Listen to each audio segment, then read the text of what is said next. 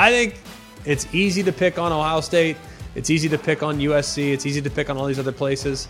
But it's really more about the individual than it is whether or not school can rightfully prepare you to make that leap.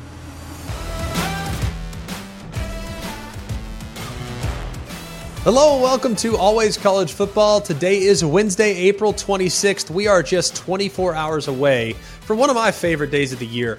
A lot of people have, especially college fans, there's some mixed reviews of the NFL. It's it's understandable. The NFL draft specifically. People are really excited, but I think it's so awesome, man, having been in that position in the past. I was fortunate enough, I had to wait till day three, but I was fortunate enough to get drafted in the NFL, and it was a dream come true.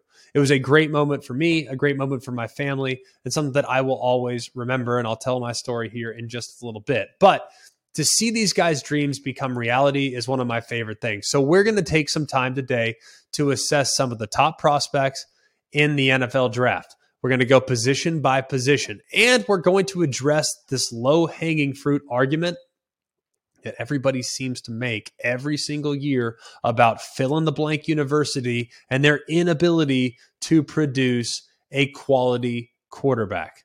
We're going to address that. Don't you worry about it. Let's not waste any time. Let's get down to it. Let's talk about it. I'm not a GM, I'm not a draft analyst. I purely watch and cover college football. Have I prognosticated about whether a guy will have success in the next level? Naturally, we're asked to do that as analysts at whatever network you work at. I'm, seeing Joel Klatt project at what a guy might do to the next level. I'm seeing several others that cover college football that are trying to assess whether or not a guy will translate as he makes that transition. So, with the NFL draft coming up here in the next few days, we need to dial in to some of the favorite players that I covered the last couple years and saw with my own two eyes, studied with my own two eyes, and being able to assess whether or not they can make this transition seamlessly. So we put together a laundry list of questions that are big picture, college specific questions about the NFL draft. You want to indulge? Let's have some fun. Let's talk first about some of my favorite players at their respective positions coming out in this year's draft. I'm going to give you my favorite at each position, and I'm going to give you my second favorite of each position.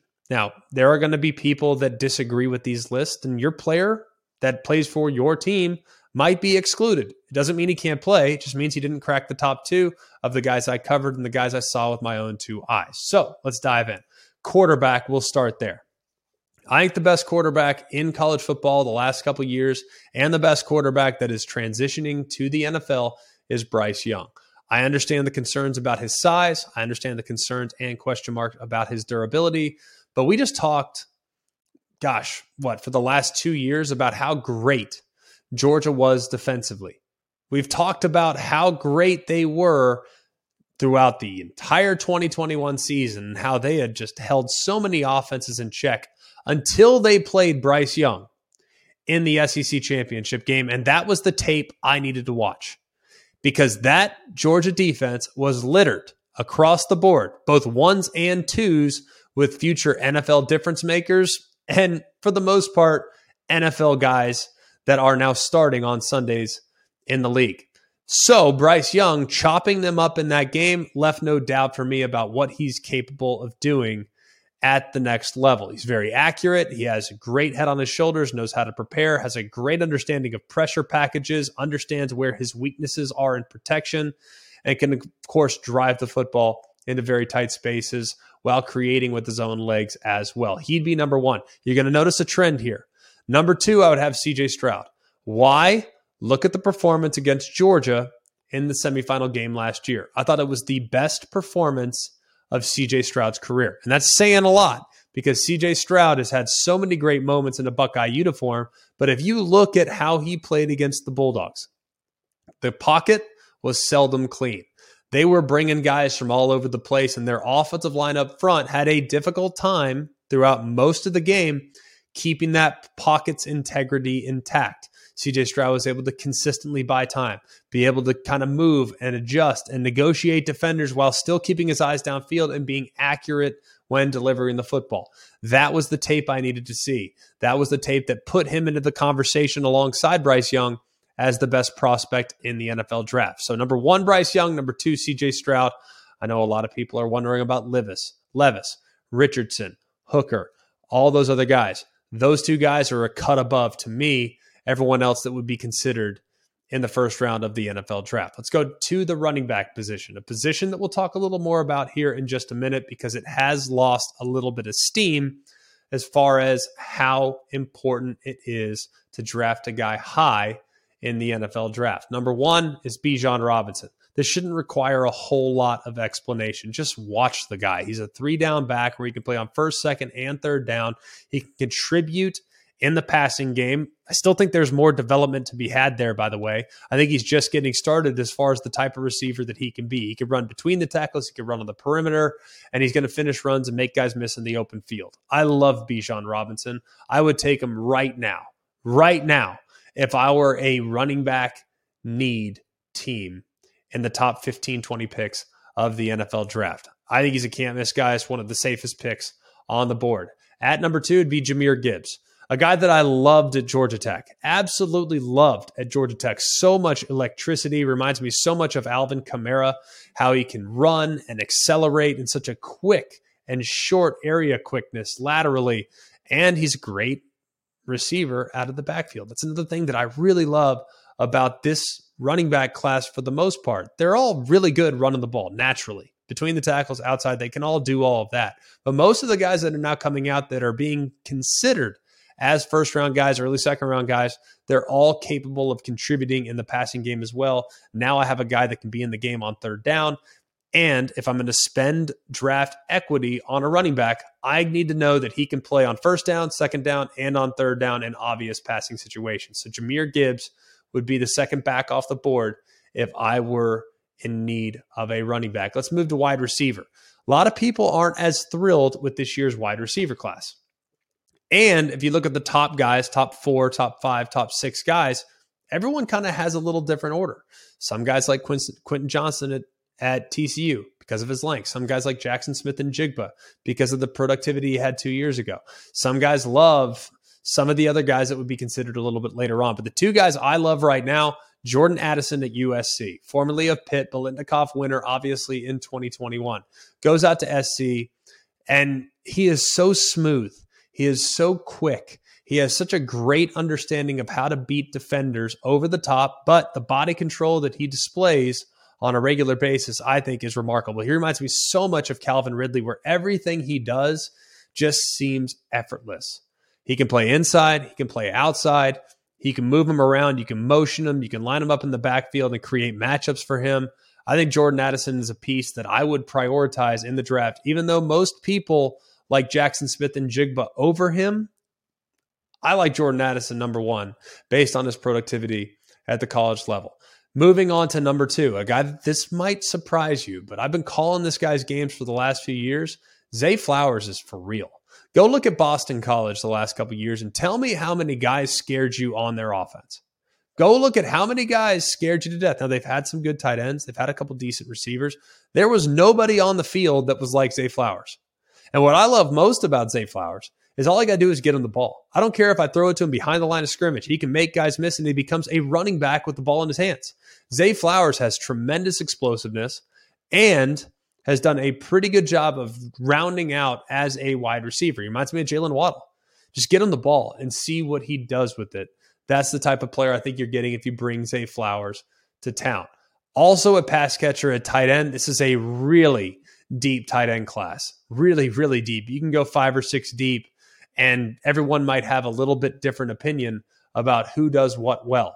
But if I'm going to draft a tight end, I want a guy that can put his hand in the dirt and play at the end of the line of scrimmage.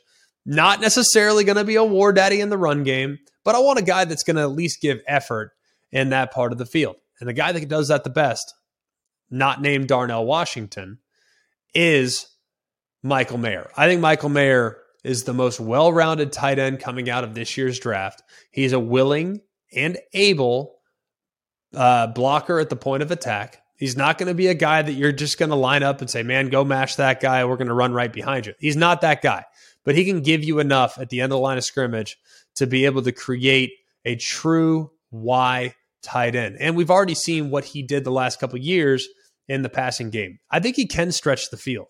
A lot of people say, well, you know, I don't know about his super high end speed. I've seen him get behind defenders. And how often do I really need a tight end to stretch the field? Look, maybe I find one, but I want a guy that understands space and understands how to create and use the defender's leverage against him. That's why Michael Mayer would be the first tight end off the board for me. At number two it'd be Dalton Kincaid. Look at his productivity at Utah and look at what he meant to Cam Rising over the course of the last couple years. You want to talk about understanding space. You want to talk about understanding how to get open. You want to talk about being reliable. If the route says get to 12, he's getting to 12. He might even get you 12 and a half. He is so good, so good, and so reliable with his hands as well. Dalton Kincaid, to me, I think he's one of the more underrated players in this year's draft. Now, some people will look and say, well, you know, who does he compare to? I don't think he's Travis Kelce. I'm not suggesting that's who he is. But if given the volume that he got in college, if he gets the volume like that in the NFL, I think he can be a remarkably productive player at the next level. And because of his savviness, he'll be able to create a lot of opportunity for his quarterback, especially if it's a young one. It'd be a great guy to bring in to your offense. When you look at the offensive line, I think it's a pretty weak interior offensive lineman class. I love John Michael Schmitz from Minnesota, great center. I love O'Cyrus Torrence from Florida, formerly of Louisiana. I think he's your best guard.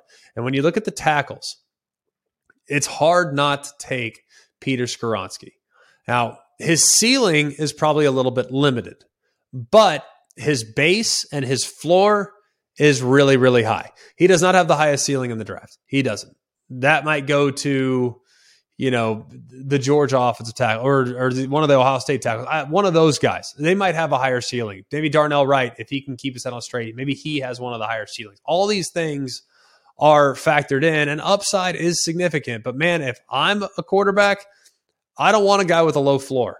I want a guy with a high floor so that he can keep me healthy and upright as I try to deliver passes on Sunday. So Peter Skoronski out of Northwestern would be my top tackle off the board. So John Michael Schmitz at center, O'Cyrus Torrence at guard, and Peter Skoronski there at tackle. Moving to the edge defensively, I think this is a really good edge class. Very, very solid. Will Anderson would be my top guy off the board. Shouldn't come as much of a surprise. The guy's been a terror for the last few years in the SEC. I, I don't need to go through the stats. I don't need to go through the hurries. I don't need to go through the way he's impacted games. I saw him single handedly beat Mississippi State two years ago. Single handedly had four sacks in the game and made the right tackle's life a living hell throughout the course of that ball game. So Will Anderson, if he comes off the board at three to Arizona, I think that'd be a great pick for the Arizona Cardinals. At number two, as far as the edge presence to me. A little different than what some people have. Other people are going different directions. Some people have taken Tyree Wilson to Texas Tech. I think he's really quick. I think he's got great athleticism. But the guy I love is Myles Murphy.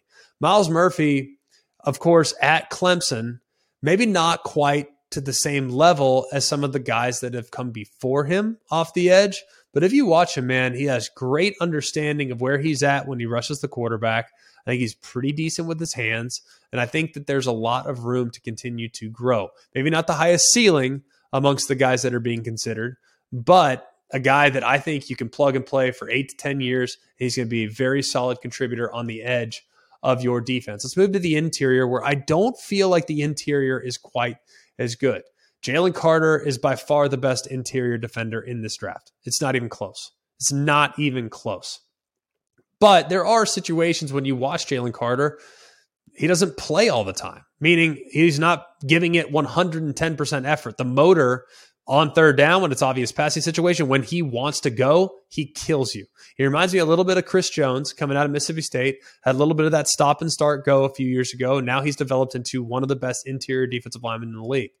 If he went all the time in college the way he goes all the time in the NFL, he would have been a complete game wrecker nobody would have been able to stand a chance against him. But Jalen Carter, when he wanted to be, he was the best player on the field. Just didn't want to be all the time, but I expect that to change when he gets to the next level. Calijah Kancey might be second, but I think he's a little undersized. It's going to concern me a little bit. People are comparing him to Aaron Donald. I, I'm not willing to go there.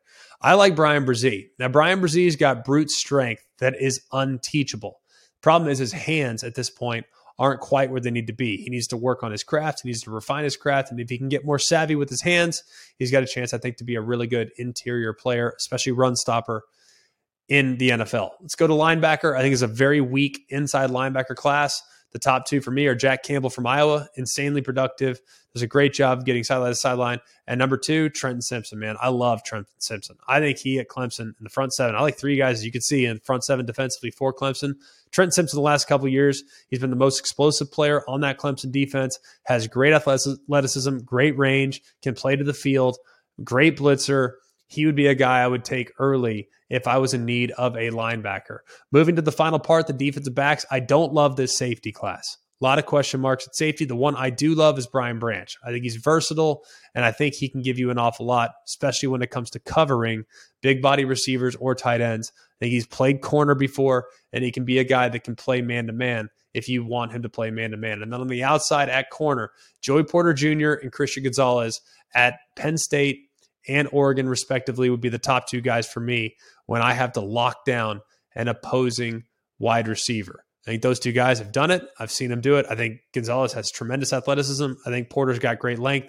Those would be the two guys I would go after at corner if I needed a if I had a void at that position. All right, McElroy, I'm a fan, right? I just got a question here. Should I buy into the history of a school's draft picks you know, for example, like Ohio State has never really had this great NFL quarterback. Should I buy into that? Should I worry about that? Or is that just fans and fanatics just being over the top? I think it's low hanging fruit. And I'll explain part of the reason why I feel that way because I think success in the NFL is far more about the situation that you step into and the individual player itself. For instance, everyone wants to talk about, you know, well, you know, Ohio State. Look at their guys. And here are all the guys that have been drafted in the last 40 years Justin Fields, Dwayne Haskins, Cardale Jones, Terrell Pryor, Troy Smith, Craig Krenzel, Joe Germaine, Kent Graham, uh, Jim Karsatos, and Art Schlichter. Those are the guys that have been drafted for the Ohio State Buckeyes. And every single one of them up to this point either were a bust are or are legitimate question marks. Now people say, well, look at look at what Justin Fields did last year. He led the NFL in rushing at quarterback spot. Great. I'm still the jury's out on Justin Fields with me as of right now. Can he process quicker? Can he actually win from the pocket? Those are actual question marks for me because he does not anticipate throws. He likes to see guys open, but he's a freak when he get the ball in his hands. I don't think that has anything to do with Ohio State. It's not about Ohio State being unable to prepare you to take the next step. It's about the individual player. Because if we're going to look at this, everyone's going to say, "Well, look at look at Purdue. I mean, they've had great quarterbacks, you know, Griese and Drew Brees." Well, do you realize that Drew Brees, early in his career in San Diego, was on the way out? I mean, obviously hurt his shoulder, but didn't have a great start to his career. They were getting ready to draft Philip Rivers. Drew Brees gets hurt. Drew Brees ultimately ends up in New Orleans, and then he goes on to have a Hall of Fame career. Why was that? Was it about, you know, oh, well, Purdue didn't prepare him? No, it, it didn't have anything to do with that. It had to do with the situation he stepped into. There have been a million guys that have stepped into horrible situations that could play at a really high level that ultimately did not play very well because they were in a trash situation. So I don't think it's fair to judge a team by their bust because everyone will say, well, look at Notre Dame. Look at all the great quarterbacks Notre Dame's had. They've had Joe Montana, and look at the other guys that have gone on to have success, and and Joe Theismann, and and fine. They also had Brady Quinn, Jimmy Clausen, DeShone Kizer. I mean, do, do you really look at SC? S, look at all the guys that have busted out of SC: Sam Darnold, uh, Mark Sanchez. Um, I mean, a handful of others. Well, Carson Palmer was pretty good. I do think there is something to it. I do think there's something to it where if you are surrounded with an elite supporting cast, the transition is a little bit more difficult. Why? Because when you look at the separation that Matt Leinart got to throw to when playing at SC, playing around all those great players, the separation with the receivers against the opposing defenders, the holes in the windows were bigger. That's simple as that. The holes in the windows were bigger than the holes that Kyle Orton had to throw into, or the holes that Drew Brees had to throw into at Purdue. So I do think there is something to that just a little bit.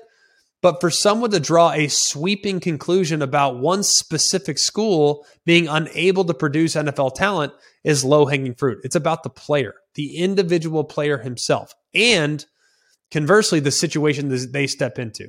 Some guys go into great situations, go on to have remarkable careers. Joe Burrow, by the way, I don't think anyone's necessarily saying that he's an Ohio State quarterback. Of course, he cut his teeth at LSU, but he did, you know, in a roundabout way, start his career at Ohio State. Goes to LSU, has an average junior year, an amazing senior year, and the rest is history. Goes to a good situation in Cincinnati with a terrific supporting cast, a great young offensive minded head coach in Zac Taylor that calls the plays, and he has performed beautifully. After his rookie year when he got hurt, the last couple years he's had tremendous success as he's gone about his business. Jalen Hurts also stepped into a terrific situation. Dak Prescott, back in the day, stepped into a remarkably good situation. Russell Wilson stepped into a remarkable, remarkably good situation in Seattle with a great defense and a great run game to support him. It's really more about the situation you step into than it is just about anything else. Of course, you have to be able to throw, you have to be accurate, you have to have a big arm. Those are non starters. If you don't have that, you have no chance. But if you don't have that, you're not getting drafted in the first round, anyways. So I think it's easy to pick on Ohio State. It's easy to pick on USC. It's easy to pick on all these other places. But it's really more about the individual than it is whether or not the school can rightfully prepare you to make that leap. This podcast is proud to be supported by Jets Pizza, the number one pick in Detroit style pizza. Why? It's simple. Jets is better. With the thickest, crispiest, cheesiest Detroit style pizza in the country, there's no competition. Right now, get $5 off any eight corner pizza with code 8SAVE. That's the number eight, S A V E. Go to jetspizza.com to learn more and find a location near you. Again, try Jet's signature eight corner pizza and get $5 off with code 8SAVE. That's the number eight, S A V E. Jet's Pizza. Better because it has to be. Hi, it's Mike Greenberg letting you know ESPN Bet is ready to take you through all the biggest sports moments this spring. The official sportsbook of ESPN has exclusive offers and markets from Scott Van Pelt, Stephen A. Smith, and me, plus many more. From the playoff intensity to finally getting out to the ballpark, there's no better time for sports fans. Sign up today. New users get a bet reset up to $1,000 in bonus bets if your first bet doesn't win. Download ESPN Bet today. What a play! Must be 21 plus and present in select states. Gambling problem? Call 1 800 GAMBLER. Terms and conditions apply. See app for details. Love being able to dive into our mailbag on such a regular basis. Please continue to send your questions. Always collegefootball at gmail.com. And you can send them to our social media page. Also, follow us. Let us know so we can interact on social media. That'd be great as well. That's at always CFB on both Instagram and on Twitter. Coobs, where are we going today? All right, first one comes uh, from Jake in Huntsville. Sounds like he's an angry Alabama fan. Hear me out here. There's a national narrative that Georgia football is now on a different level than Alabama football, and the impression given by many outlets is that Bama isn't even in the same class as Georgia. However, over the last 14 years, Georgia is 1 and 7 versus Bama with their sole victory coming in the 2022 National Championship, a game in which they trailed in the fourth quarter. Should we pump the brakes on this narrative? How far do you really think the gap is between the two at this moment? Well, I mean, let, us start with the fact that Georgia right now is the standard in college football. That is not some secret. That is not some hypothesis. This is fact. They've won consecutive national championships. They are right now, based on preseason prognostications, favored by many to win three in a row. Now, will they? Uh, we'll find out. I mean, we haven't seen the three-peat, obviously, in quite some time. But when you look at Georgia and what they've done the last couple of years, they've done a remarkable job of being able to replenish talent. We talked last year going into the season. Can they replace 15 players that were drafted in the 2023 NFL draft? 2022 NFL draft, excuse me. Can they replace nine players on defense? Can they replace that many first rounders? And many people self included, had question marks going into last year. would they be able to replicate the success of the year before? And not only did they do that, I think in many ways, last year's team was even maybe even a little bit better across the board at times than they were in 2021 when they won the first championship under Kirby Smart. They're the standard. They're number one right now. There's no denying that. Now, Alabama, for a very long time, the better part of a decade, maybe even longer than that, was the standard in college football. They were number one. They had the best players. Regardless of who departed the program, it didn't matter. The expectations remained the same. That has not quite been the case the last couple years. Doesn't mean that they can't get back there. It doesn't mean things won't be different when we have this conversation a year from now. But ultimately, Georgia is the top dog, no pun intended. So, yes, one and seven, but you're citing back into a time in which Mark Richt was the head coach at Georgia. You're citing back into a time in which Nick Saban was going head to head against Kirby Smart in 2017. Kirby Smart was in year two, Nick Saban was in year 10 or 11. So it's a little bit different to compare those teams. It was early in Smart's tenure. He's done a remarkable job of creating Georgia from the same vein that Alabama was created with back in the early part of the Saban tenure 2008, 2009, 2010, 2011, 2012. Looks a lot similar when they won three championships in a five year period and was at number one in all five years. Looks very similar to what Georgia's creating right now. So it's no reason to try to pretend like the gap doesn't exist. There is a little bit of a gap right now, but all that can change this upcoming year because you're only as good as your most recent game. Alabama looked great in theirs. Georgia looked phenomenal in theirs. They're number one, they're the top dog. But if you get behind Georgia, Alabama is certainly in the mix for the number two spot at the very worst. Obviously, Ohio State's in that conversation, among several others. So don't panic. but right now, yes, it'd be impossible to ignore the fact that the dogs are the program to beat right now in college football. All right, I really like this next question. Came from Alan in New York. Said, I saw that Kyler Murray got a statue at Oklahoma. Can you give me your top five players that deserve statues at their colleges? So here's where I stand on this. I appreciate the question very much. I, for one, don't really believe in individual statues. It's just, it's contrary to my thought process because when I think of an individual player being bronzed and put on a campus. And by the way, Oklahoma does it for all of their Heisman Trophy winners. All seven guys have statues outside of that beautiful stadium there in Norman, Oklahoma. It's what they do. It's okay. There's nothing wrong with that by any stretch of the imagination. But I think it's impossible to win the Heisman by yourself. So if you are going to immortalize a specific individual, I think it must come with recognition that, hey, man, there were 120 so odd teammates that helped get him to that position. So I, am not one for Heisman Trophy statues. It's it's not my thing. Never has been. Never will be. I, for one, am more in line with a statue of a coach, head coach, for instance. If you win a national championship, you get a statue. That's the way it was done in Tuscaloosa. So it's natural that that's the way I would probably lean. But the day to day operation of running a program to me is what needs to be recognized. And every single player that was ever a part of a national championship team needs to be recognized as well. From player one to player 125, every single person had a role and a job to do in an effort to create that championship run.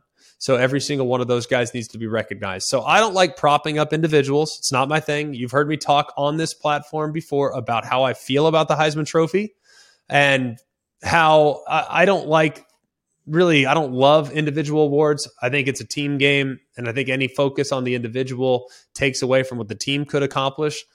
But because you asked the question, I will ultimately answer the question. Tennessee should have a statue of Peyton Manning. I think he's the greatest player in the history of Tennessee football. Others might feel differently. Others might put someone else in that conversation, but to me, he's the greatest. Cam Newton, I think, should be recognized as one of, if not the best player in Auburn history. I know Bo Jackson would like a word, understandably so, but Cam Newton, with what he was able to do at Auburn in that 2010 season, was nothing short of remarkable. As someone that was on the losing side uh, to Cam Newton, I fully respect and acknowledge that Cam Newton single handedly carried that team to a national championship. There was not a single other player on that roster that recorded a reception and or a rushing attempt in the NFL. That's how important Cam Newton was to that Heisman Trophy run and ultimately that national championship run. Other guys that I would try to, because it's hard when you go to a place like Notre Dame. How do you choose just one? It's hard when you go to, you know, uh, Michigan. How do you choose just one? Ohio State, how do you choose just one? It'd be very difficult when looking at some of those other programs and identifying, hey, that was the one guy that got us over the top because there are so many great players to recognize over the course of a period of time. I think Stetson Bennett could be in line at Georgia. People are going to say, how could you possibly make that justification? Well, he won consecutive national championships, first player at Georgia, even though not the most talented player at Georgia in the last 40, 45 years, but the first player to win back to back trophies for the Georgia Bulldogs.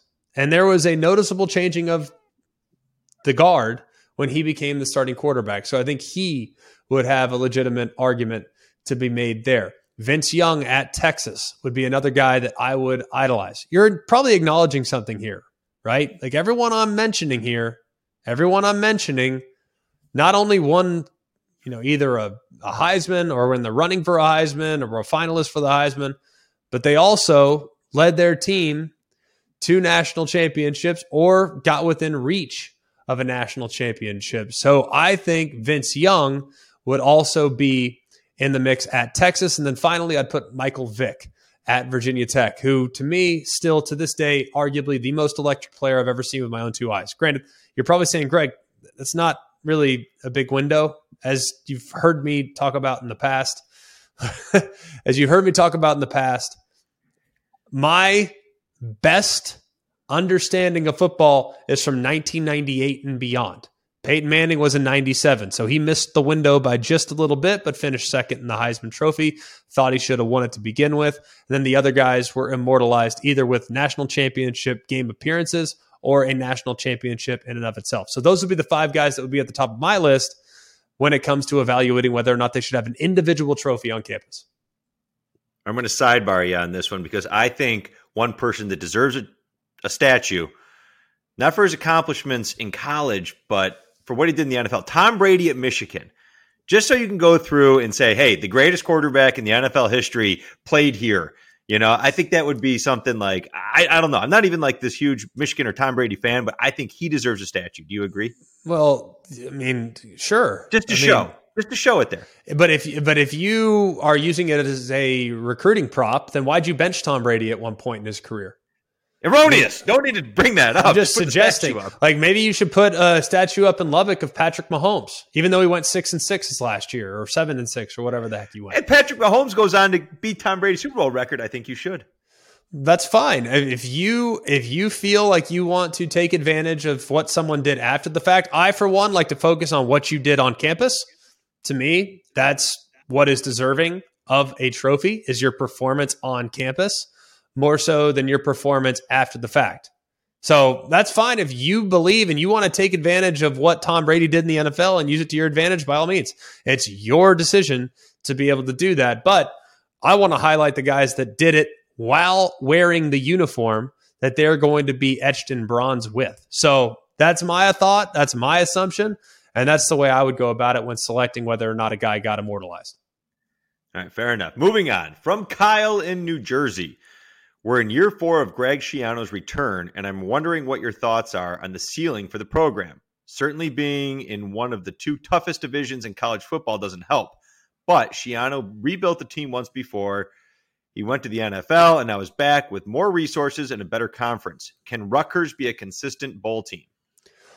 I, think that the move, and we've talked about this as it relates to Wisconsin, we've talked about this as it relates to Minnesota, We've talked about this as it relates to Penn State, Maryland, and others. The move away from divisions in college football is going to benefit Rutgers greatly. Now, can they consistently get to a bowl game?